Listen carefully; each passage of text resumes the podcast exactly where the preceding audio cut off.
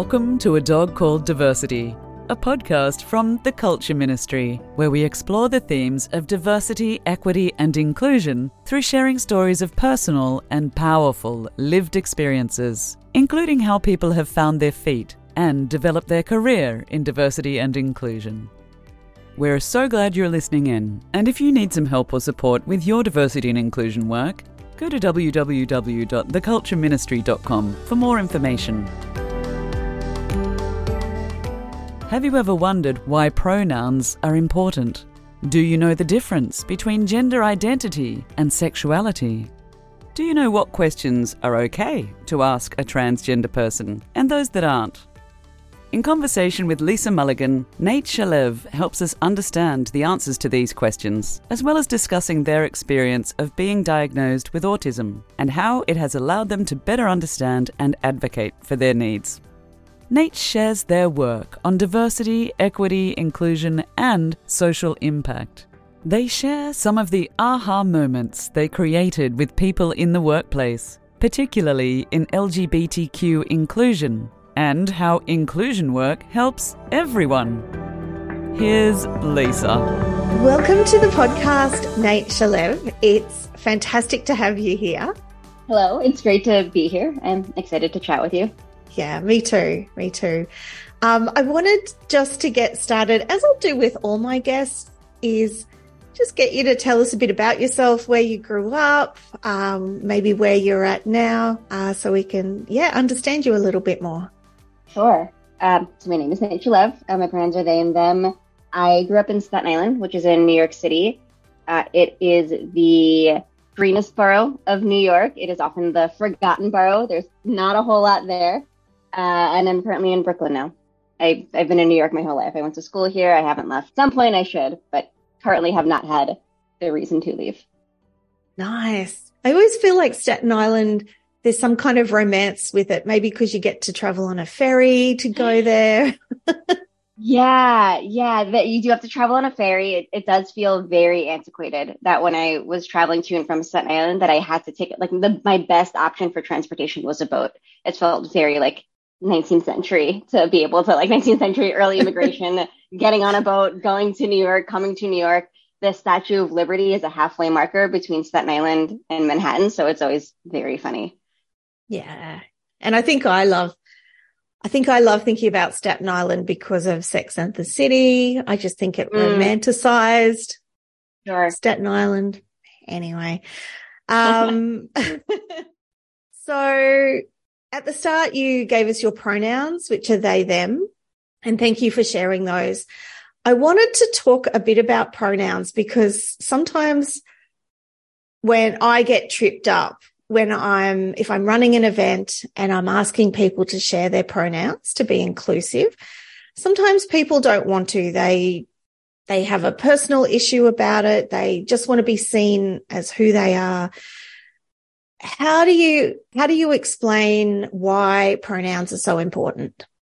Yeah it's very interesting that you uh, mentioned that people just want to be seen as who they are because that's exactly what pronouns uh, are, are good for. So pronouns yeah. in english are just how we describe people and objects. Uh, i'm holding a pen. This is my pen. Our conversation uh, your shirt that microphone right? Well not that microphone but like the microphone would be it, right? So it's just the way that we describe things. Uh, and in English, because pronouns are gendered when we're describing people, it's a way to affirm somebody's gender identity or somebody's gender because pronouns are gendered. So he, she, uh, they, right, are the are the most common pronouns in English. And so the reason why pronouns are so important is because they're gendered. And so because when we are speaking to somebody or about somebody, we're also then invoking somebody's gender and we want to be able to as he said, just have people be able to show up as who they are. And we don't always know somebody's gender by looking at them. We don't always know somebody's pronouns by looking at them.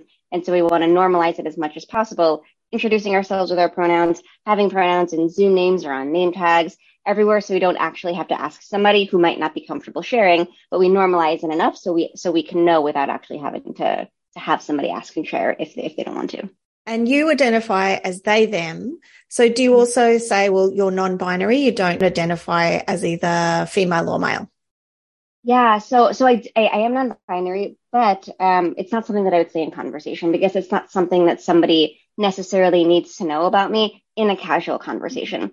But somebody does need to know my pronouns if we're in a group setting and somebody wants to, to refer to me, then they do need to know my pronouns so they can refer to me in the way that I want to be referred to. And so in conversation, it makes sense because it's part of language. It's the same way as, as we're introducing our names. I want to be able to call you by your name in the same way that I want to be referred to by, by the pronouns I want to be referred to as.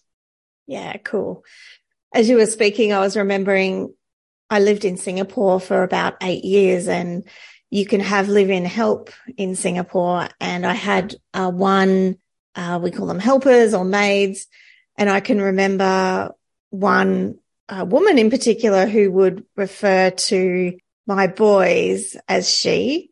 And it was hmm. because the language that she grew up learning didn't have those gendered, um, I guess, words in the language. And so it was very hard, but I can remember being really annoyed, like it's he, not she.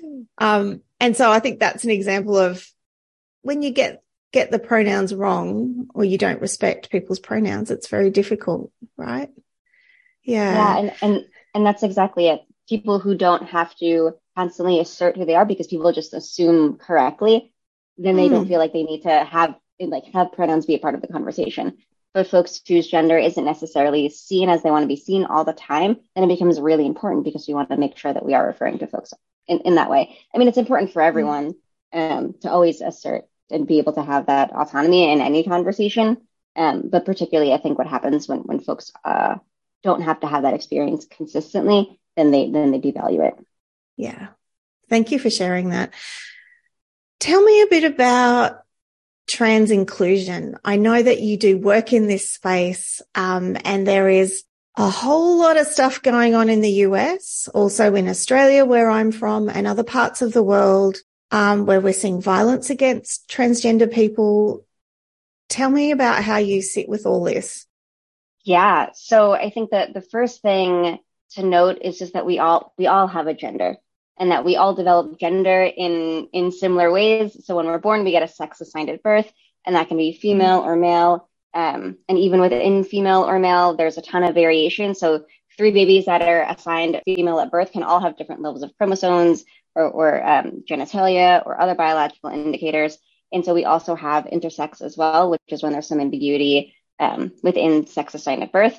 And then from there, we start to develop a sense of our gender identity, which is how we think about our gender in, internally inside of our heads, and that can develop from age three. And sometimes from age three, we've got it, and we're like, this is my gender, and that's how I'm thinking about it forever. And sometimes it changes over our lives. And then we've got our gender expression, how we want to express that gender through our clothes and our body language, uh, our hair, however, whatever means of expression we have, that's our gender expression. And so those three things are how we're thinking about our gender. And for uh, for transgender folks, we're thinking about when our sex assigned at birth doesn't align with our with our gender identity, how we're thinking about our gender internally, and then that's transgender. And then cisgender folks are when it does align. And so at its core, that's that's that's all that's all we're talking about is how our sex assigned at birth aligns with how we're thinking about our gender and how we have an internal sense of our gender. And so often I think we can think about trans identities as being so complicated. And and what I want to encourage folks to really think about is that we all have we all have a gender and trans folks have have trans experiences and come to one understanding of our gender. Um, but cisgender folks also have a, have an understanding of, of gender as well. There's a thousand ways to be a woman. There's a thousand ways to, to be a man and there's a thousand ways to be trans. You can be binary or trans. You want to be a trans man or a trans woman, non-binary identities under trans, which um, can be agender or, or genderqueer, things like that. And so at, that's at its core. Um, it's, it's not complicated, even though people want to make it seem super complicated. Um, it's it's it's not. So that's that's just the first thing. Yeah. yeah. And so why why do you think people have such an issue with people who are different, who are maybe not cis male, cis female? Like, where is this violence coming from? Yeah, I mean, I think that we've we have this understanding of um, the, right. We have uh, just biases on the way that labels are perceived and the way that trans folks have been perceived in the media throughout history has been the sense that um, trans folks are hiding something or there's something wrong with them. And often it's just folks not being able to understand experiences that are different than their own. That because our gender is internal and folks can start to have this again by age three you've got kids saying i'm a boy i'm a girl i'm not a boy i'm not a girl. This includes gender expansive kids to say i'm both i'm neither. You're calling me a boy but i am a girl. And so we think it's innate. And so some folks there is this innate sense of gender from the very beginning and that's all. And so, some folks it takes a little bit longer to have this understanding of, of gender. And so i think because of that that we think it's innate and we think it's set and then we've got all these expectations around what is a boy, what is a girl, what does this mean? It can feel like a tra- like a tr- transgression, I guess pun intended, but it can feel like it can feel very much like we are um, uh, going against some sort of value, but these values are not are not they're not real and they're not related to to gender. And so I think that's that's one bucket, and then I think the second bucket is just because people can. So when we're thinking about the, or rather legislators legislation legislators can. And when we're thinking about the LGBTQ rights movement in the US, legislation that protected sexuality was able to pass because it took out specifically protections against trans folks. And so it was a conscious decision to not include trans folks in many of the legislation throughout throughout this history because it was harder to come along. And so now we're kind of seeing the results of that. A lot of the rhetoric now is echoing what happened earlier um, around uh, around gay.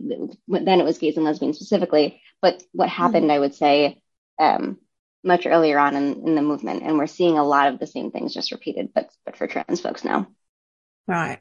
I've also been hearing that being transgender is, is like a conspiracy and pharmaceutical companies. So for transgender folks who want to go through hormone transition, yeah, you're nodding at me.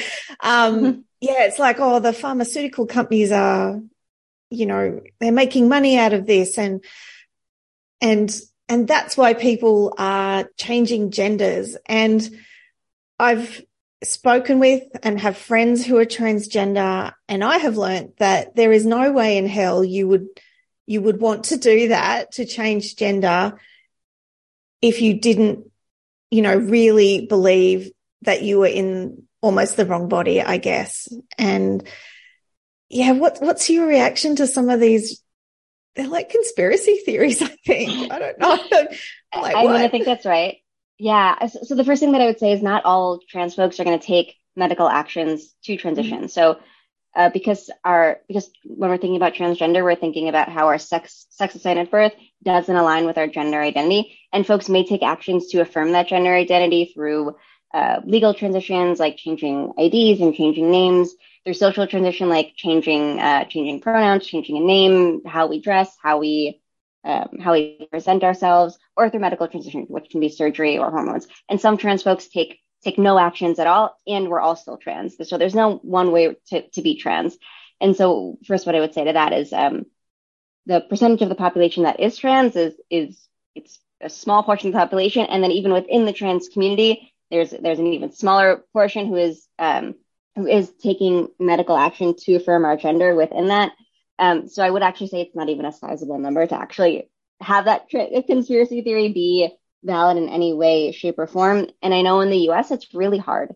Um, it was really hard before all of this to actually get access to, to healthcare and transition related healthcare. You have to um, often have a, a therapist notes. You have to, it's, it's, it's, it's really not, it's not an easy thing to do and and there's a there's a many many checks and checks within that in order to even be able to access access the care itself. Yeah. So it's not like everyone is able to get it whenever they want. No. even though even though I think I think you should, um, but it's not it's it's not the case. No. And even being able to access hormone replacement therapy as a woman, you know, in your 40s and 50s, that's sure. that's not even an easy path, right? When you're going no. through perimenopause and menopause, that and so like, that's right. yeah. It, yeah. Crazy, crazy. Um, I wondered if you'd share a bit of your own personal experience identifying as non-binary and I guess when did you know was it growing up that you knew or was it a late you know as an adult that that you really wanted to present in a different way would you talk a little bit about that yeah, it's it's it's a great question, and so a, a, good way to explain is how I started to use they them pronouns. So I started to use they them pronouns in 2013, I went to a, a, queer summer camp for adults. It was super fun in the mountains of California. It was an LGBTQ centric environment. It was really, really wonderful. And it was there that I met my first person who used they, them pronouns. Uh, they were somebody who described their gender identity in a similar way to mine. At that point, I was exploring. I had always been uh, on the more masculine side of gender expression. Um, and so being able to see somebody within this very safe environment and have this role model, I was like, oh, maybe this might fit me. This might be something that works for me. And so in right after I got home from that camp, I just started to try it. I started to try they them pronouns and it just fit. It just felt more like me. When somebody referred to me with they them pronouns, it felt like they were seeing me for who I was. I was just more comfortable really in the world and just uh, in in general environments. And that's really how it happens. We think about LGBTQ identities as being super complicated. There are so many letters. What do we do? But often how it happens is we have an experience that makes sense to us. It creates a new understanding of who we are and then we try to find a label that matches that matches that experience and we can't find a label we find another one and if we find no labels then we just make up new ones until something actually fits and that's really how um that's really how it happens. And so for me that's also how my gender happened. My like gender i would say journey happened where i was just trying to find things that made me feel more like me in the world. So they them pronouns how i dress uh, my name all these different things where it was like okay this isn't fitting right? What is something that can fit right? And so I would encourage folks to think the same way, right? That um, uh, not all women love dresses, right? Not all women love makeup. Some do, some don't. And so whatever process you have about how you're describing your own gender, think about how it happened. More often than not, you're just trying to explore things. It's a mix of, mm. of what we feel innately, what society is telling us, how we're managing kind of the expectations around us, and kind of what that negotiation is in the middle of, of how we land on gender and what it means for us. So, so two things. I want to go to adult summer camp. That sounds amazing. So Highly recommend it. um, the second thing I wanted to talk about your name. So your name is Nate Shalev. Um, so did you so- decide your first name? Did you change your first name from what was given to you? I did. Yeah, I changed my first name and then I also changed my last name when when I got married. That we created a new name together. So I've got a, I I have forged my own identity. I love that. And tell us about the meaning of your married, I guess your surname. Yeah, yeah, yeah. So my last name is Shalev. It's a Hebrew word. It means uh, like serene or peaceful. And my wife and I tried a bunch of different things. We wanted things that spoke to what our what our um, given last names were, and so Shalev is kind of a combination of of hers and mine. So that felt right. Uh, and then it just felt like a nice reminder to be able to like be grounded in in the world. Yeah, that's so nice. I wish more people would think about the name and the meaning. Um, I get really worked up when women change their name when they get married in a in a male female marriage. They'll they'll change yeah. it to the man's name, and the the meaning of doing that over history around how women are owned and that, you know, you're owned. Mm-hmm. Anyway, I could go on forever about that. So I think it's really lovely to choose something that's meaningful for both of you rather yeah. than hold on to a archaic ownership kind of thing. Anyway, I'll stop going on about that. Um, I mean, I mean, you're absolutely right. It's one of the more beautiful things about queer communities is that we can think about things expansively. And once you've got one thing mm-hmm. that uh, is going against the norm, you feel very free to, to that kind of everything becomes up for question. You're like, why am I doing this? Does this make sense to me? What can I do differently? And so I think that's that's part of it. Yeah, cool. Now, listeners may not know this, but I always have a pre-chat with my guests to work out what we're going to talk about. Um, and one of the things that happened in the pre-chat with Nate was I asked a question about what sex you were born as, what what sex was assigned to you at birth. And Nate said, you shouldn't ask that question. And so it was a really, it was a good learning opportunity for me. So for, for trans people, why shouldn't you ask what sex they were born or assigned at birth? Yeah. And yes. And I'm glad that we had the conversation. Um, and, and so what I, what I, what first I would encourage is to also reframe it to think about not necessarily what we shouldn't say, but what will make folks feel the best. Like we're always trying to affirm and feel and have people feel valued and respected. And so this is part of that part of that conversation. And so when we're talking about gender, we want to always show in our language that we're understanding that our sex assigned at birth uh, may or may not align with with our gender, how we're thinking about our gender internally, and how we're thinking about it in, inside of our heads.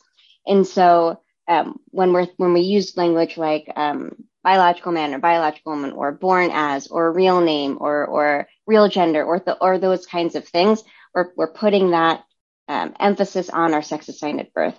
And so it, it makes it feel like our, our gender, how, how, what our gender is, is either not valid or or that our sex assigned birth is more valid than what our gender is, and it shows that that um, that that there isn't there isn't that understanding of sex assigned birth um, being different from from from our gender, and so we always want to affirm in our language what what our gender is and, and who we are.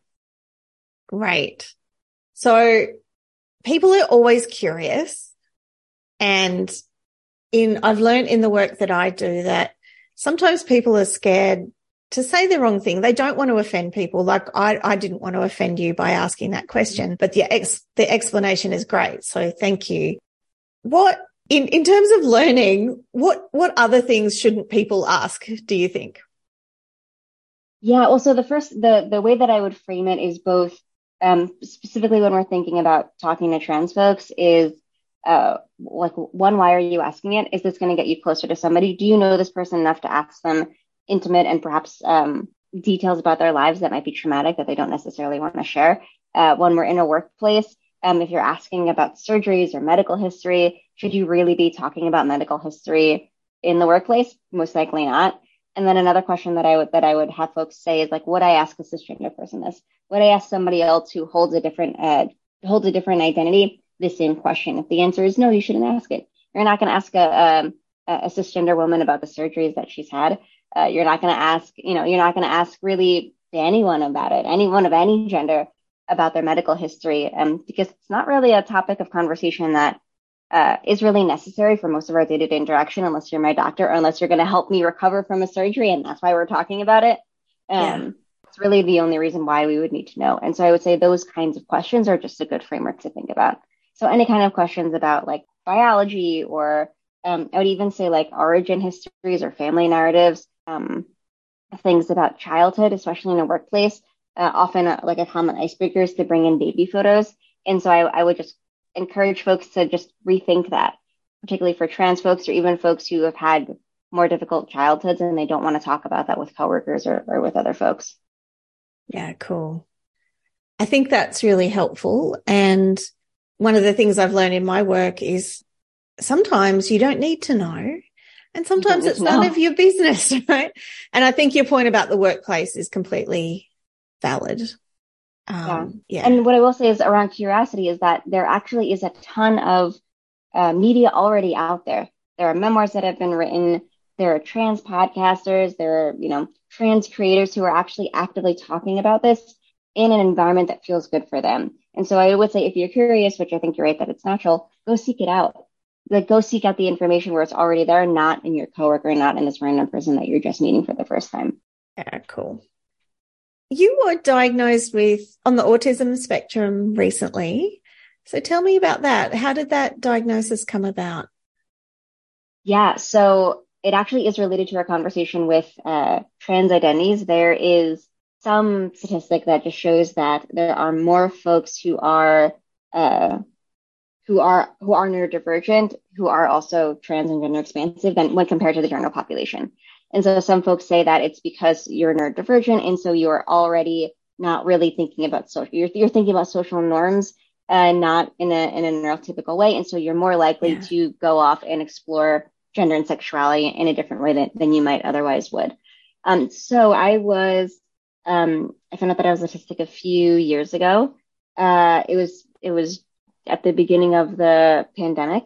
Um, and a lot of it was being able to work from home. It was, it was being out of, out of that environment and feeling very different. And I just came across, I think, some, some media or a show that made me reflect on, on, oh, I think that's me. Like I was able to see myself in some of these things and, and then was able to, to seek out the information and the diagnosis.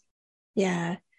I've um, spoken to a lot of people on this podcast who the pandemic really highlighted that they might be neurodiverse mm-hmm. because they either loved being at home alone, you know, in a space where they felt comfortable, yeah. or it, or it brought up lots of issues. It was almost the opposite. And so diagnosis came from that.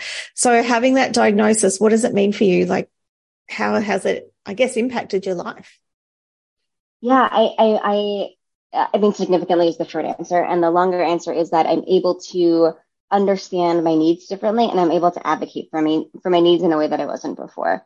Uh, so thinking about um, boarding a plane, I travel a lot for work. And so uh, I think it's international, but at least in the US, there's something called like a sunflower lanyard that can show that you have a disability that might not be visible. And so it, it makes it a lot easier. It helps reduce the stigma, but I'm able to, to board a plane earlier. I'm able to navigate security differently and being able to just understand that, um, it's not just that I hated blinds. It's actually that the, the crowds and the noise and the lines and the like social communication actually causes my brain to shut down. And that is different than, than somebody else who's simply frustrated that they have to wait in a long line. And so being able to acknowledge what my needs are, that it's okay that my brain functions differently than somebody else's brain and that my needs are different and then I can actually advocate and ask for what I need is, is, has really shifted kind of both my whole perspective on, on how I navigate the world, but also it's, it's, it, it has, um, eased up a lot of, a lot of challenges that I wasn't able to identify before. Nice. Do you hate supermarkets? So I, I generally do. There's like fluorescent lights. There's yeah. like people, and there's like random beeping all the time. There is um Music. Trader Joe's, which is which, yeah, yeah, yeah. There are there is a there is a supermarket um in the U.S. called Trader Joe's, and they like intentionally kind of curate their spaces, and so the, that is nice because it's very intentionally curated. The lighting is a little bit different. The flow is kind of made to feel more intuitive. So there are some that aren't that aren't so bad. Yeah. There's a, I was asking because I, I, I, haven't been diagnosed with anything, but I, the super, I find the supermarket very overwhelming because of the reasons that you spoke yeah. about. And there's a, a supermarket close to where I live in Auckland that every Wednesday they have a couple of hours for um, people who who I guess, are neurodiverse, have sensory overload yeah. and the lights, they've turned off some of the lights. They don't have the music on. Oh, it's brilliant. And there's hardly anyone lovely. in there. It's brilliant. Yeah, yeah I love it. so tell me about the work you do in your business. Yeah, so the work that I do, I have my own consulting business. It focuses on diversity, equity, inclusion, and social impact. And it looks a lot like conversations like this. So I go into workplaces, I talk with teams about LGBT inclusion or diversity inclusion, general and inclusion overall, and how they can make their workplaces places where everyone can thrive, where folks can feel valued and who they are, uh, and where both businesses and people thrive. Because when your people thrive, your business is going to thrive. Your business is made of people. So when your people feel good, your business is just going to do better. It, it just makes sense. Yeah. What are some of the, I guess, aha moments you've been able to create with people? Have you got any, any stories that, yeah, where you've really made an impact in an organization? Yeah. I mean, it's really wonderful. So Pride Month is coming up here in June. And so I talk a lot about LGBTQ inclusion. And it's, it's really wonderful to be able to go into spaces and be able to have conversations that folks don't get to have on a daily basis. So the LGBT folks and particularly the trans folks in the organization can feel seen and valued and we're able to talk about these things. Um, so some of the aha moments, one is, uh, recently, right, LGBTQ, it's an acronym. It can feel really confusing. And so being able to just alleviate that pressure from folks to say, it's okay if you don't understand each letter. You don't need to. You don't need to understand somebody's identity to be able to respect them, to be able to respect who they are and help them get what they need and, and support folks you can understand it overall, but language is always going to be imperfect. And we're always just going to, we're trying to capture the complexity of our human experiences in an acronym. And so to think about it more just as the, uh, like the association with, with queer community and thinking about gender and sexuality. And so just being able to alleviate some of that pressure has been like a really wonderful experience to be able to have with folks. And now, as you were talking about before, with all of the really difficult things around uh, anti-trans rhetoric and legislation happening, it's really nice to be able to go in and talk about it and say, this is what transgender means. This is why all this legislation is um, ridiculous and just and just attacks and really about consolidating power and has very little to do with actual trans people. But being able to have to, to give folks the space to be able to talk about it uh, has has been really great. Uh, I love that piece around explaining to people you don't have to know all the letters in LGBTIQ plus, um, mm-hmm. and it, and that's okay. I had someone in my workplace a few years ago during Pride Month say, you can just call us the queer community. And I was like, really? Cause that word had such negative connotations for so long, but I've gotten to the practice of using it. And that was so helpful because people yeah. don't want to offend other people. People want to do the right thing. They want to be seen as doing good. Mm-hmm. But sometimes it's hard, right?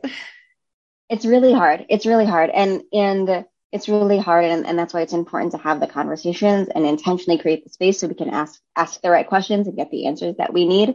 Um, and then also say that it helps us all. So even though we're having an LGBT conversation, inclusion work helps us all. It helps us all feel good about how we're showing up at work, even for yeah. folks who aren't, who aren't necessarily identifying within the community. Yeah, that's so true. I was asked to um, provide some ideas for Pride Month for an organization um, based in Singapore. And like, I'm straight. like, I was like, how can I contribute to a community that I don't identify with, but I want to feel included? And so we came down to some broad concepts around accepting, you know, being accepted and belonging and teaching what respect looks like. And yeah, and that's good for everyone, right? So yeah, it is good for everyone. You can apply those principles very widely across a range of mm. a range of issues. Yeah. So where can people find you, Nate? How can they get in contact? Yeah, LinkedIn is the best place to find me. I post a lot on LinkedIn. Um, so my LinkedIn page is is the main place. I host a monthly inclusion roundtable where we just talk about relevant issues that it's free. We talk about uh, really uh, could be issues around neurodiversity or LGBT inclusion or general inclusion in the workplace. Um, and then my website to find out more information about my speaking opportunities and, and all that, revelimpact.com is the best way. Cool. And I'll put all your links in my show notes.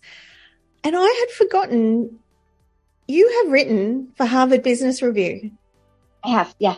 Tell us about that. That is such an honor.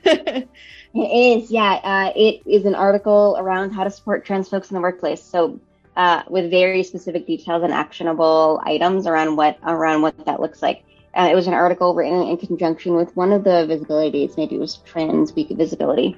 So exciting! Well done, and we'll share that article in the show notes as well. Great. Thank you so much for coming and speaking to me, Nate. I I really appreciate it, and I've learned a lot, and I'm sure my listeners will have learned a lot too. Yeah, thank you for having me. These are really important. At the Culture Ministry, we know how challenging and lonely it can be working in diversity and inclusion, and how progress is often slow. You might be just getting started in diversity and inclusion, or you might be on your way. The Culture Ministry is here to help you with your diversity and inclusion progress. Go to www.thecultureministry.com to learn more. If you enjoyed this episode and maybe learnt something, please share with your friends on social media, give a five star rating on Apple Podcasts, and leave a comment. This makes it easier for others to find a dog called diversity.